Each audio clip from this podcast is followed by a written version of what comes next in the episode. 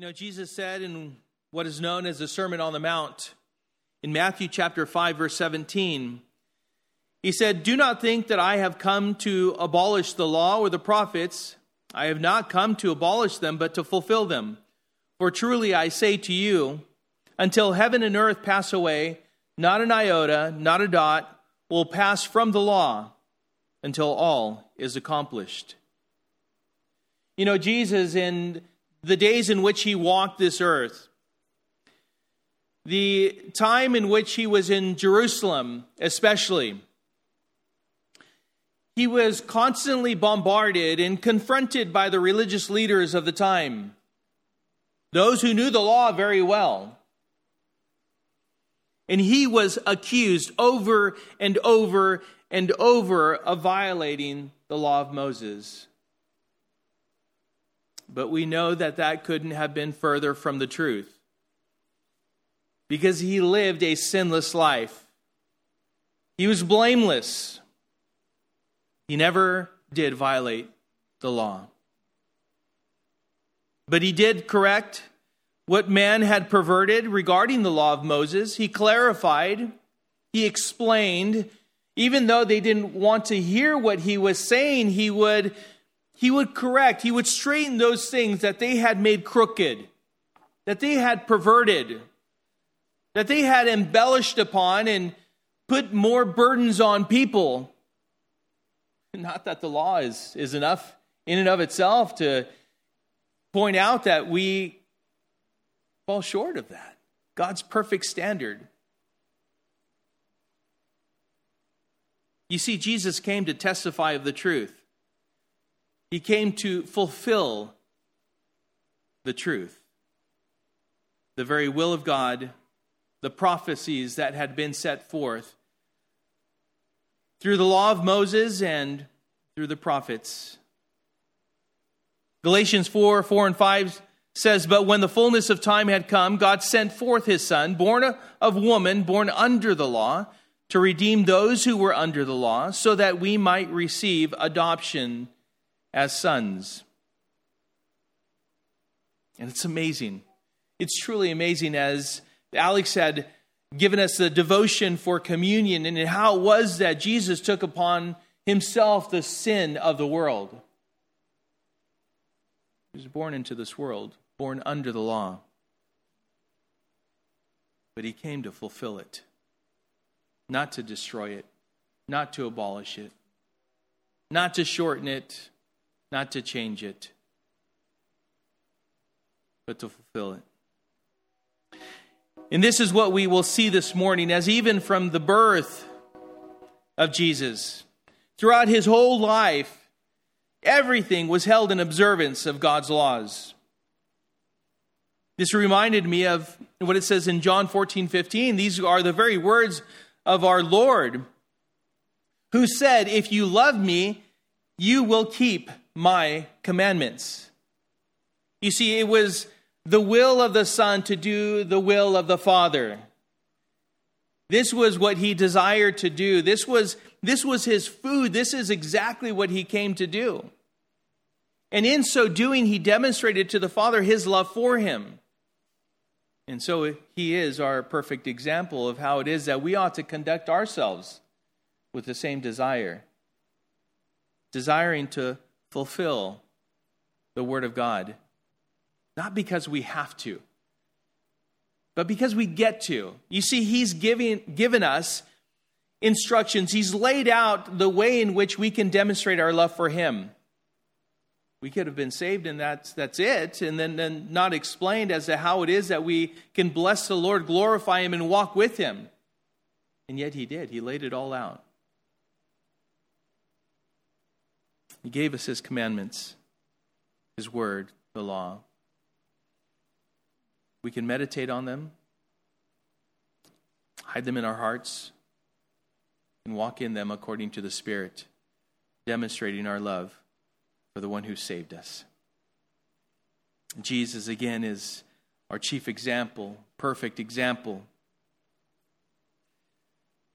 Jesus kept these commandments. It was his desire to fulfill the will of the Father. And so it is with this that we ought to be encouraged to do the very same thing. And what we'll see this morning is Jesus presented at the temple according to the law of Moses by faithful and obedient parents. But also, we'll learn of some prophetic words that were given to Simeon and Anna. We'll learn of who they, they were in a few moments. But these prophetic words were given regarding Jesus. Jesus means Jehovah is salvation. That is the name that was given to him in obedience to what God had told Joseph to name him. As we'll see, Simeon was ready for death once he saw the Savior. He was ready, he was done. Sometimes we may feel the same way, right? We know the Savior, we're done, let's go. Lift off. And Anna, hmm. Anna was a faithful woman, and she was a woman who was committed to serving the Lord. Being over 80 years old and have only been with her husband before he died for just a short time. And yet, here was a woman who couldn't stop giving thanks to God. She didn't get bitter, she got better. She just simply leaned, leaned into the Lord that much more and served Him. We'll learn about how it was that she couldn't stop speaking about Jesus to all who were hoping for the redemption of Jerusalem. So let's begin. Verse 21, as Jesus is presented, we begin by with uh, the acknowledgement of his circumcision in accordance with the law. In verse 21, it says, And at the end of eight days, when he was circumcised, he was called Jesus, the name given by the angel before he was conceived in the womb. When Jesus was brought for circumcision, he was eight days old. That was it. But he was brought to be circumcised to fulfill the law.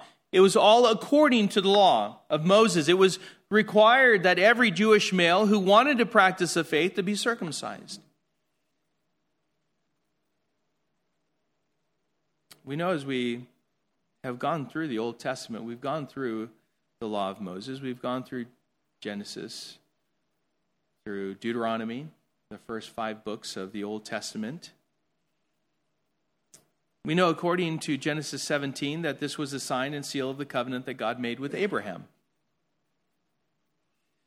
Fact, in Genesis 17, verse 9, says, And God said to Abraham, As for you, you shall keep my covenant, you and your offspring after you uh, throughout, uh, and your offspring after you throughout their generations. This is my covenant which you shall keep between me and you and your offspring after you. Every male among you shall be circumcised.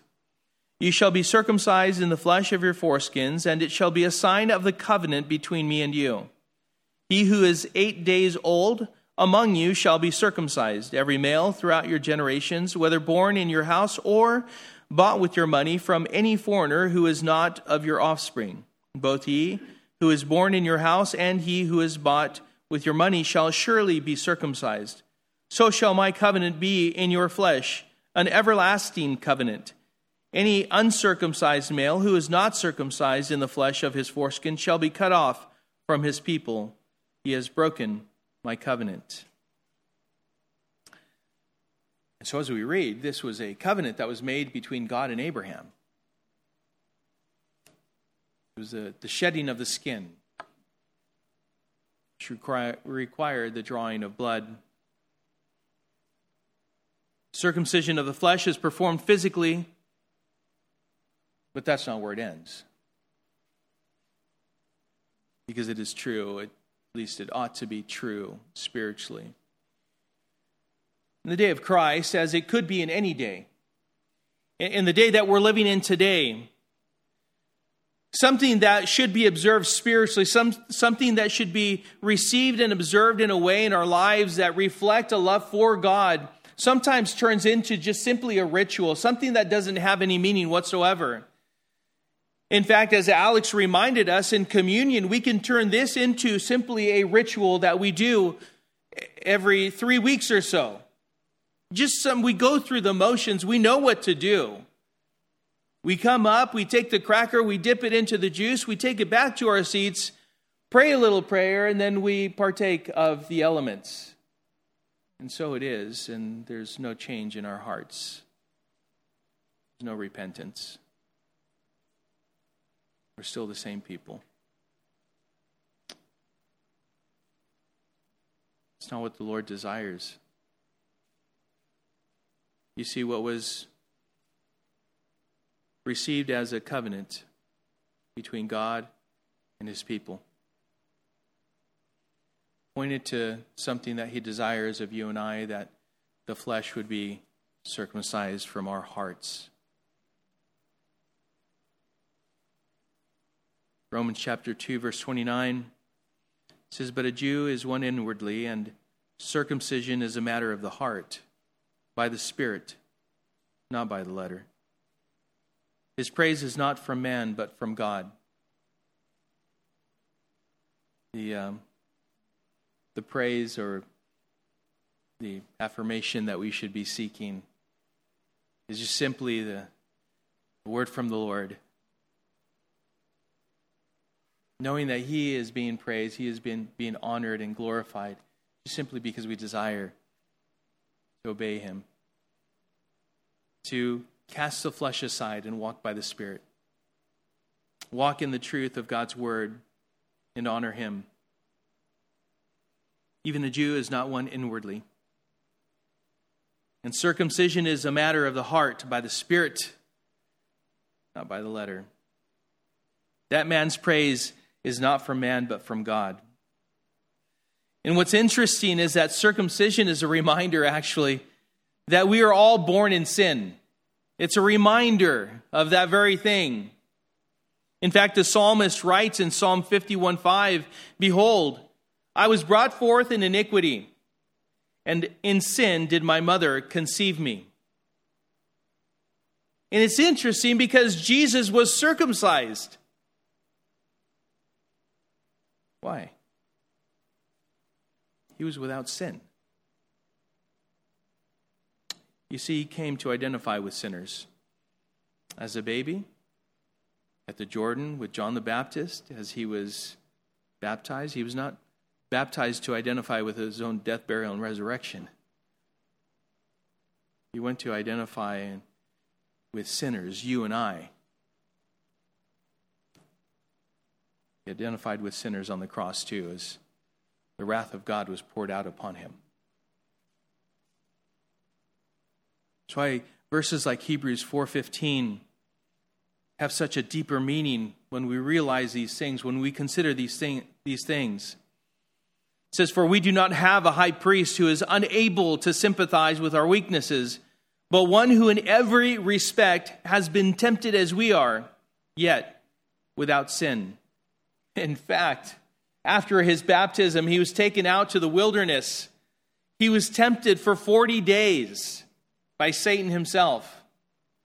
You and I, oftentimes, we blame Satan, but it's not Satan doing anything in our lives. He can leave us to our own vices and we can wreck ourselves, sure enough. It's normally, quite honestly, the lust of the flesh, the lust of the eyes, and the pride of life. And Satan can just kind of look at us and say, they're doing it to themselves. Uh, he sent his little minions in there to maybe cast some doubt in your in your mind or you know confuse you a little bit. That's all it takes. And yet our Lord was tempted by Satan over and over and over and over and over again. I imagine after that, who could blame him for having PTSD, right? Because we're, we're all about that. Listen, as Christians, as believers, we need to have the mind of Christ, right? In this world you will have tribulation, but take heart. I have overcome the world, everything for you. Our hope is in Christ alone. In Christ alone. And he, he identified with us. We need to identify with him. We do not have a high priest who doesn't know what's going on in our lives, who hasn't gone through even loss. It does not matter what you've gone through. Family, you have to understand it doesn't matter. Material loss, financial loss, the loss of loved ones. He has experienced it all, and you haven't even come close to experiencing what he's experienced himself on the cross. Not close.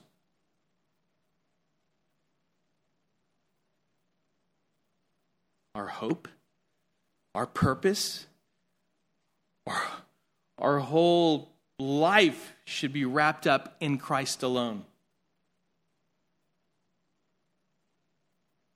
He was identifying with us. This is beyond comprehension that the God of heaven, the creator of the universe, would come down to this earth and identify with you and I.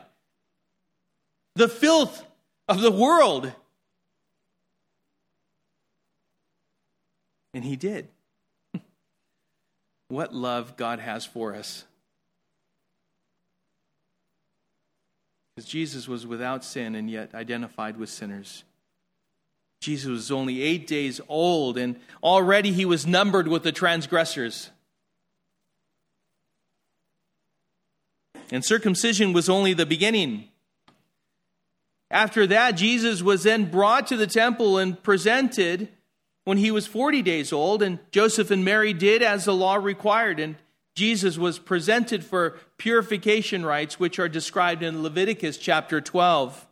In verse 22 of Luke chapter 2, it says, And when the time came for their purification according to the law of Moses, they brought him up to Jerusalem to present him to the Lord.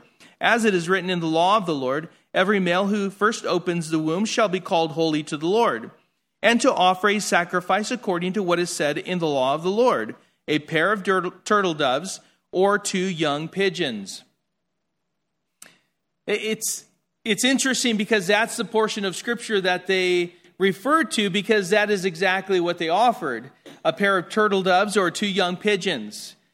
What this tells us is that as the parents of Jesus, Joseph and Mary, came to present their firstborn and to offer a sacrifice to redeem him as their firstborn, they came not with the lamb which was required, but what was allowed in the place of the lamb, if they could not afford a lamb, is a pair of turtle doves or two young pigeons. And that's what they brought. In other words, Joseph and Mary were not rich. They were humble. They were poor. And yet, they were faithful to the Lord. They had nothing. And yet, they had everything. they offered this.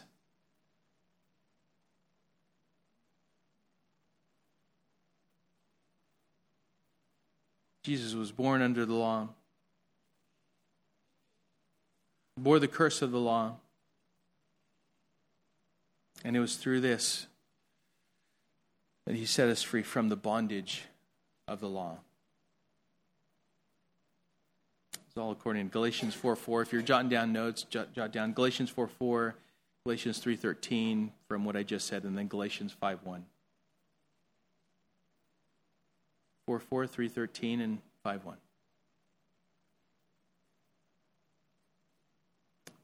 Through this, I, what I want for us to see is the depth of God's love for us. That's what we need to see.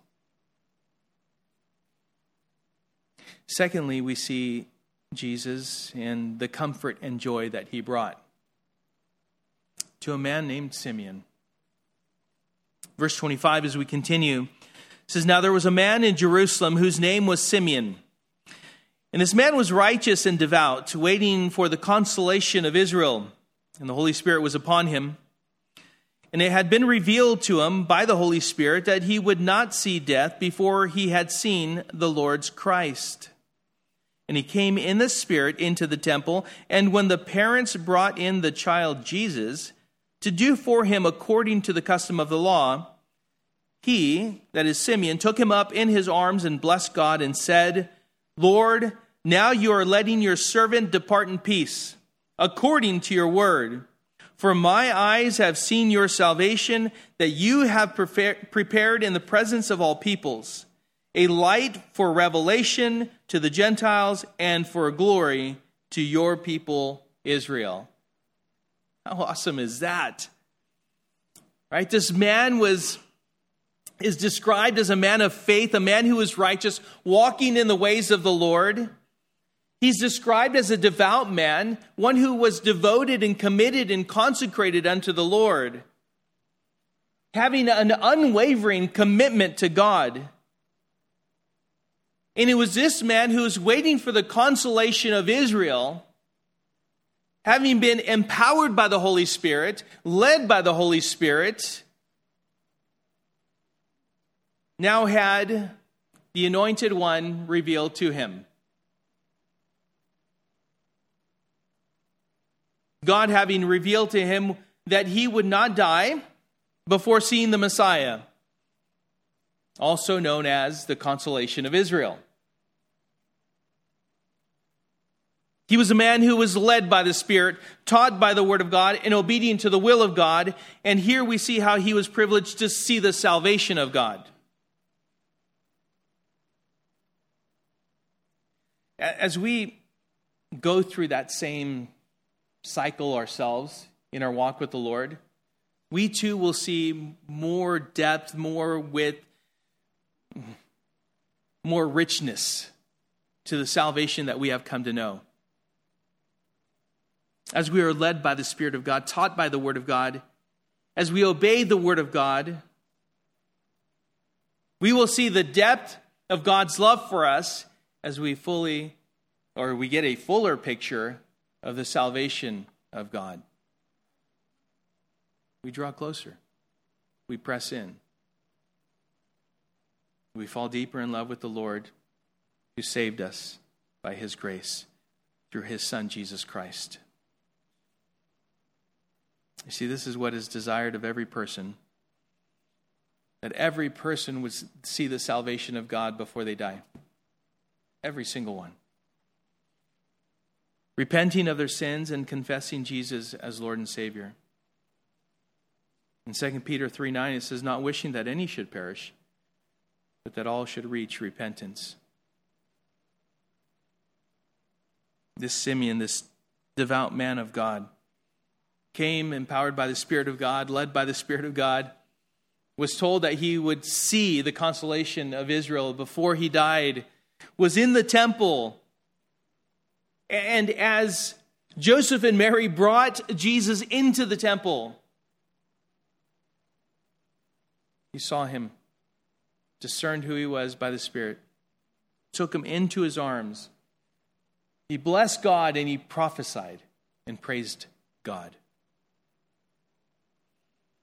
It's important for us to note how it, how it was that this man Simeon referred to himself. He referred to him as, as no one great. In fact, he referred to himself as a servant of God. I'm simply God's servant. And with the Savior in his arms, he said he was ready for death. A, a servant is a person who, in the Greek, with this word that is used, is, is a slave, is, a, is simply a, a willing bondservant of the Lord one who is given to the master. And that's how he referred to himself. Lord, now you are letting your servant, he says, depart in peace. At this point, he was ready. The word depart has several meanings. It means to release a prisoner, to cast off the lines fore and aft, which means untying the ship, letting it set, set sail. To take up the stakes on a tent. It's time to go. Take up the stakes. It's time to fold up the tent, wrap it up, tie it up and carry it to some other place, but somewhere where you won't need that tent. It also means to unyoke a beast of burden. You know, in the same way, through death. Reality is that a child of God is no longer a prisoner in a fallen world. A child of God is set free by God from the burdens of this life. Death is simply the doorway into glory, eternally speaking.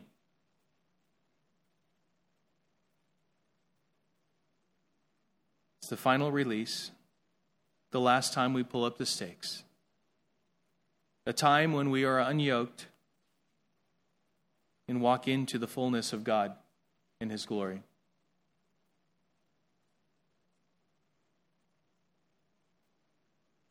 What a joy. What a goal. We realize the prize of the upward call in Christ Jesus our Lord. In that moment. And Simeon said, I am now ready. I'm now ready to depart in peace according to God's word. Why? My eyes have seen your salvation.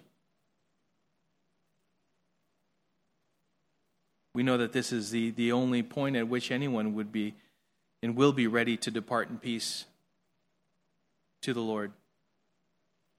Because there's only two places that people go after death it's either heaven or hell, there's no in between. It is unbiblical to even consider an intermediary place. Purgatory, there's no such thing.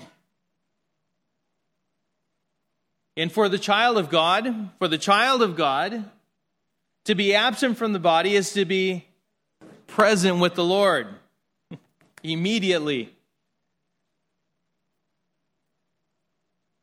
And if we choose to reject the salvation of God, known only through Jesus Christ, then we are fully accountable for our sins, and we are therefore willingly we go into hell. There is no one in hell that didn't go willingly. No one. We need to understand we've all sinned and fall short of the glory of God. None is righteous, no, not one. How do you get into heaven? Believe in Jesus Christ. Don't wait for tomorrow. Today is the day of salvation. There should be a sense of urgency. That's why I, I hear these testimonies, and, and my wife and I were talking about this and how it is that these testimonies, in fact, I just told you about two yesterday. Uh, one was told fully in the world, the, that, and he came to the Lord, this young guy serving the Lord the way he is at Calvary Chapel, Santa Cruz. And then we have the, the other guy, he's a little older, and he's been used by the Lord. But it's interesting how it was that he was saying that he had gotten a DUI in um, Joshua Tree, and how it is that he came and repented and turned from that way of life there at Calvary Chapel, Joshua Springs, and gave his, his life to the Lord. And we were talking about how, man, that's a testimony of so many people that are being used by the Lord. It's like, well, probably because we know the, God, the grace of God, the depth of God's grace, maybe a little more than the person who's had just a pretty good life in the eyes of the world. Maybe that's it. I don't know. But, but can I share something with you? Who needs that kind of a testimony? Anyone who has that kind of a testimony, and you know who you are, you can raise your hand if you, if you want. Anyone who has that kind of a testimony, would you recommend to someone else to not have that testimony? Anyway, you can say amen if you want. Yeah, Robert, thank you for being willing to share. I would say, hey, listen, you don't have to go down that path. No, no person who is walking with the Lord today regrets that choice. Man, I wish I would have gotten into drugs and alcohol and, you know, just destroyed a couple marriages and then maybe I'll have a testimony to share at church someday. We're warned of all that. Oh no, those who have been walking with the Lord, you have a powerful testimony. I don't think you don't. Hmm. In fact, that speaks of someone like Simeon, someone like Zechariah, someone like John the Baptist. Their testimony is that they walked faithfully with the Lord.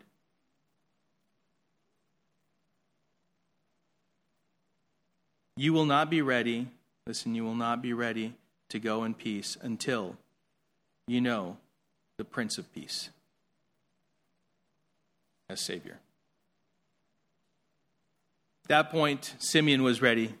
He was praising God. Salvation had come not only to the Jews, but also to the Gentiles, what he was prophesying. In fact, that was told to the shepherds in the, the fields as they were given news of the newborn son. In Luke chapter 2, verse 10, it says, And the angel said to them, Fear not, for behold, I bring you good news of great joy that will be for all people, Jews and Gentiles. Salvation has come. And so Simeon was overjoyed, he was comforted, and he was at peace, knowing the salvation of the Lord. Let's continue, verse 33. It says, And his father and his mother marveled at what was said about him. So this is referring to Joseph and Mary. So they heard what Simeon had said, and, and they, were, they were marveling. They were in awe. They were amazed at what he was saying. And then Simeon blessed them and said to Mary, his mother, Behold, this child is appointed for the fall and rising of many in Israel, and for a sign that is opposed. And a sword will pierce through your, your own soul also, so that thoughts from many hearts may be revealed. And so while Joseph and Mary were amazed at what Simeon uh, was saying, he continued prophesying of what was to come. Simeon said that Jesus would be the stone that many would stumble over. We've heard that before, right? In Acts chapter 4, verse 11, it says, This Jesus is the stone that was rejected by you, the builders, which has become the cornerstone. In Romans chapter 9, verse 30, says, What shall we say then? That Gentiles who did not pursue righteousness have attained it? That is a righteousness that is by faith. But that Israel, who pursued a law that would lead to righteousness, did not succeed in reaching that law. Why? Because they did not pursue it by faith, but as if it were based on works. They have stumbled over the stumbling stone as it is written, and this is in reference to Isaiah 28 16, Behold, I am laying in Zion a stone of stumbling and a rock of offense, and whoever believes in him will not be put to shame. Again, the Apostle Paul, as he was writing this by the inspiration of the Holy Spirit, made reference to Isaiah 28 16 was happening in that day. Even though we know that today, that it is true of many Jews, we can also say that many Gentiles reject and stumble over Jesus. Many people reject Jesus. And the bottom line is that what's rejected is a cornerstone and yet he remains the cornerstone and the rock upon which true refuge in God's salvation is known. Simeon not only makes reference to that, but he also makes reference to the fact that uh, Jesus is revealed through many signs, and, and he reveals all hearts for what they are. And he said here, including Mary's. Now, some commentators say that, well, this reference to being pierced, her heart being pierced, is, is the anguish that she will experience because of what her son will go through. But in context, if we could just read it once more, In verse 34, it says, And Simeon blessed them and said to Mary his mother, Behold, his child is appointed for the fall and rising of many in Israel, and for a sign that is opposed. And a sword will pierce through your own soul, so that thoughts from many hearts may be revealed. Right? Revealed.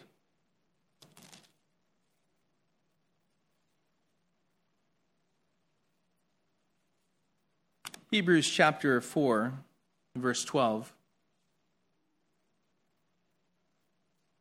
For the word of, word of God is living and active, sharper than any two edged sword, piercing to the division of soul and of spirit, of joints and of marrow, and discerning the thoughts and intentions of the heart. And no creature is hidden from his sight, but all are naked and exposed to the eyes of him to whom we must give account.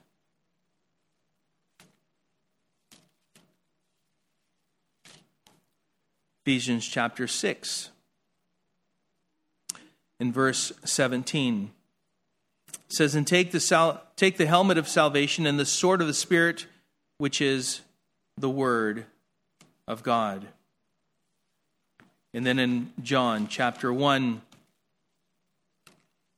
Verse 1, it says, In the beginning was the Word, and the Word was with God, and the Word was God.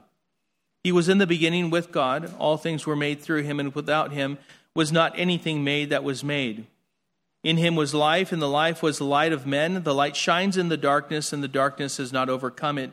And verse 14 says, And the Word became flesh and dwelt among us, and we have seen his glory, glory as of the only Son from the Father, full of grace and truth.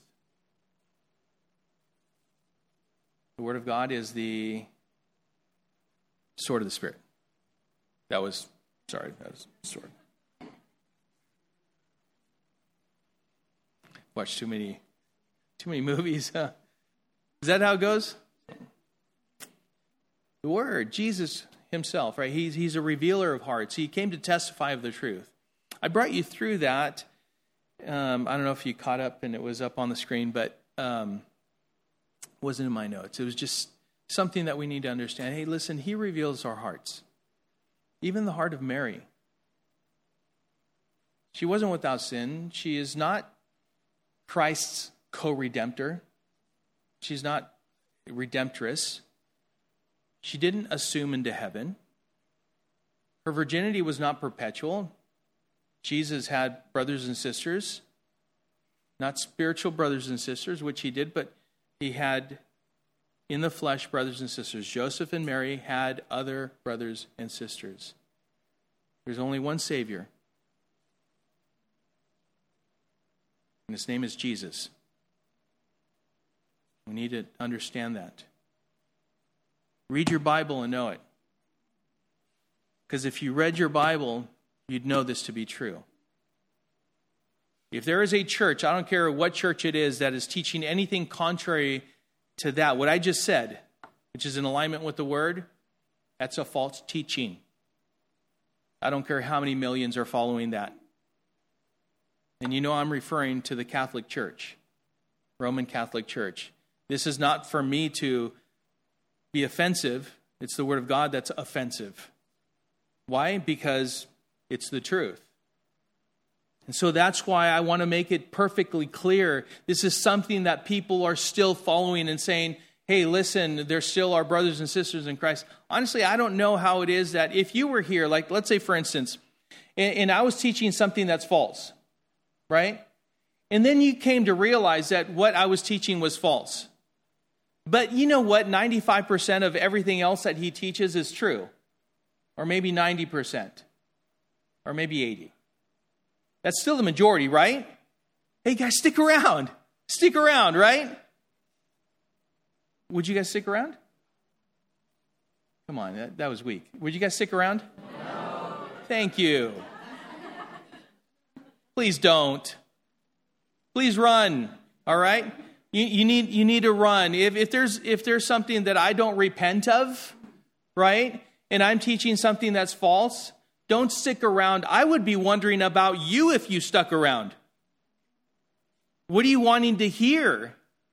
something that basically satisfies your itch, something that makes you content or justifies your sin, something that alleviates uh, you, the, the call that God has on your life to righteousness and holiness?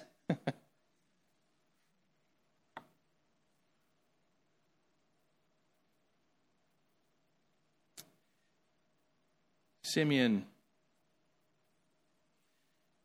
was prophesying and he was saying, Listen, he is the Word. The Word reveals, it just does surgery on our hearts, reveals everything that's in our hearts. That's a good thing, by the way. That is a good thing.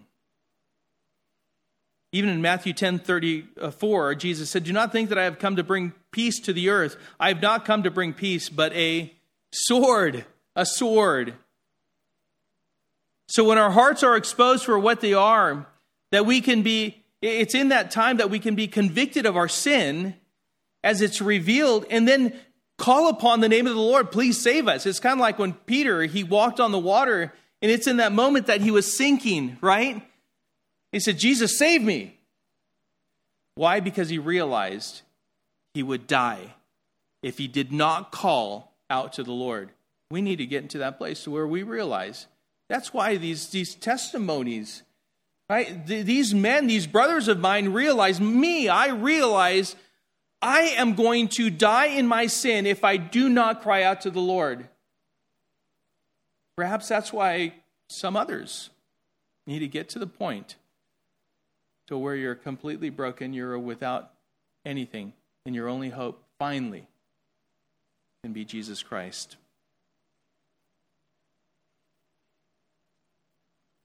If you don't know you need to be forgiven, you will never ask for forgiveness. God's word is truth, and it reveals what is true and what is false, what, what is good and what is bad, to allow the person to choose with full knowledge, with understanding. Simeon was prophesying that Jesus will reveal the thoughts of many hearts and will be a stumbling stone for many. And the question for us is how about you? Because it has to come down to a personal level, to an individual. Is Jesus the cornerstone of your faith, the foundation of your salvation, or is he the stone upon which you stumble and trip? Because if he is the latter, then he will also be the rock under which you are crushed.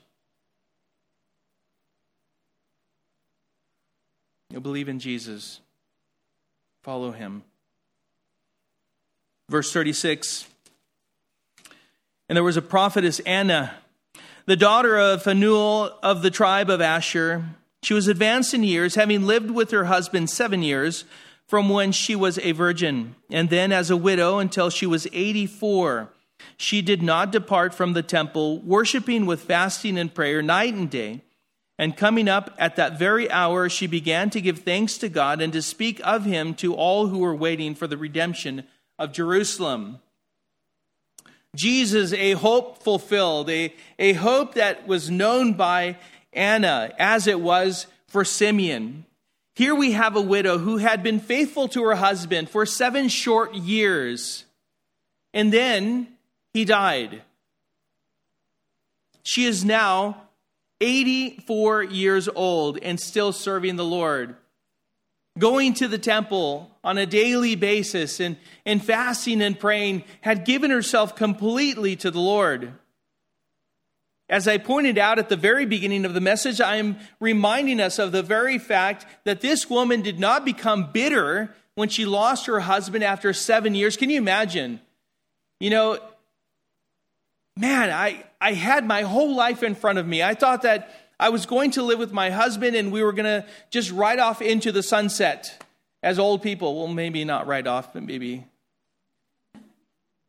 But something, right? As we look at each other and we think, man, I sure do hope that I, I do. I do with you. Scroll together. We enjoy each other. We enjoy serving the Lord together. And some people would think, man, she was robbed. Why? Have you ever try to figure out why God does certain things? You ever try and think about what what was God thinking? Why why did these happen? This thing happen the way it did? I would encourage you to stop. We don't know. Many things we have no clue whatsoever. Just be faithful to the Lord. That's what Anna did. She was just faithful to the Lord. She wasn't she wasn't uh, wagging her finger at at God. She wasn't cursing God. You know, even Job's wife was telling him, "Curse God and die, you miserable man." You know, just go. He refused. Anna refused. She just simply trusted in the Lord and found great contentment in Him. Her love for God was expressed, it was deepened. Her devotion to Him was shown by her manner of life. As Simeon was prophesying and praising God, this woman arrived and began to worship God and praise Him also. She spoke of Him, that is Jesus, to all who are waiting for the redemption of Jerusalem, as it says there, the consolation of Israel, the Messiah, the anointed one of God. Salvation has come, and Jesus is his name. Her hope was fulfilled. Are you satisfied? Are you content in the Lord? Is your hope fulfilled? Verse 39, as we conclude, says, And when they had performed everything according to the law of the Lord, they returned into Galilee, to their own town of Nazareth. And the child grew and became strong, filled with wisdom, and the favor of God was upon him. All had been performed according to the law of the Lord. And the family returned to the region of Galilee in a small town, insignificant, Nazareth. And Jesus, well, he became strong. He experienced that. As a child, he was growing and was becoming strong. He was being filled with wisdom. And he knew God's favor. Jesus, we know, was perfectly obedient to God, and yet he knew how to obey his parents. See, he himself, being fully God and fully man, he experienced all the temptations as we read in Hebrews. He experienced all those things, and yet he was perfectly obedient to the Father and to his parents. He developed spiritually, uh, applying knowledge and being under the grace and favor of God. He also experienced that. You know, our children, as we pray for them, we desire that as they grow, that they become spiritually strong, filled with God's wisdom, and they also come to know God's grace and His favor. You know, when you're walking with the Lord, you, you begin to understand, you begin to realize what that looks like. What you discern that, right? It's not the accumulation of things, finances, and all these things that we uh, discern is God's favor. We realize that it's something far beyond that. It's that peace that surpasses all understanding. It's the ability to see things for what they are. It's the ability to, to love God because the Spirit indwells us. It's knowing God's hope, God's purpose, His will. We begin to understand oh, that's God's grace and favor. Let me walk in that. And that's what we hope for our children to come to know as well. Well, Jesus came to fulfill the law on our behalf because we could not. Jesus was born under the law according to Galatians 4 4, bore the curse of the law according to Galatians 3.13, and thus he set us free from the bondage of the law according to Galatians 5 1. Therefore, freedom from eternal condemnation is only known in Jesus Christ. Salvation comes only through Jesus Christ. I pray for us that we can all rejoice like Simeon did, that we can all praise him, have that peace of God, knowing the salvation of God in Christ Jesus as Lord and Savior. in that we too can respond like Anna responded, being devoted and faithful to Him, and telling as many people as we possibly can salvation has come, and it is only known through Jesus Christ. For He is the way and the truth and the life. And no one comes to the Father except through Him. So confess with your mouth that Jesus is Lord and believe in your heart that God raised him from the dead, and you too shall be saved. And I pray that that would be you repent of your sin, turn from your sin, and believe on Jesus Christ as Lord and Savior. And I tell you, the moment you do, the Holy Spirit will come and reside in you. You'll be a new creature with a new heart, with new desires, and the fruit of the Spirit will begin to take shape in your life. Draw closer to the Lord. Come in fellowship. Let's praise God together. Let's serve Him together. Father, we thank you, Lord, for your goodness, your grace, your love for us. And I ask, Lord, that you would continue to radically transform your people from the inside out. As your spirit moves, Father, and reveals these things to us, Lord, eh, of ourselves and also of who you are, I pray, Lord, that we would make decisions, choices, Lord, to trust in you even more and walk with you in a way that is faithful and is glorifying to you. May we surrender our will to your will and bless you. So, Father, we thank you, Lord, and we pray these things in Jesus' name.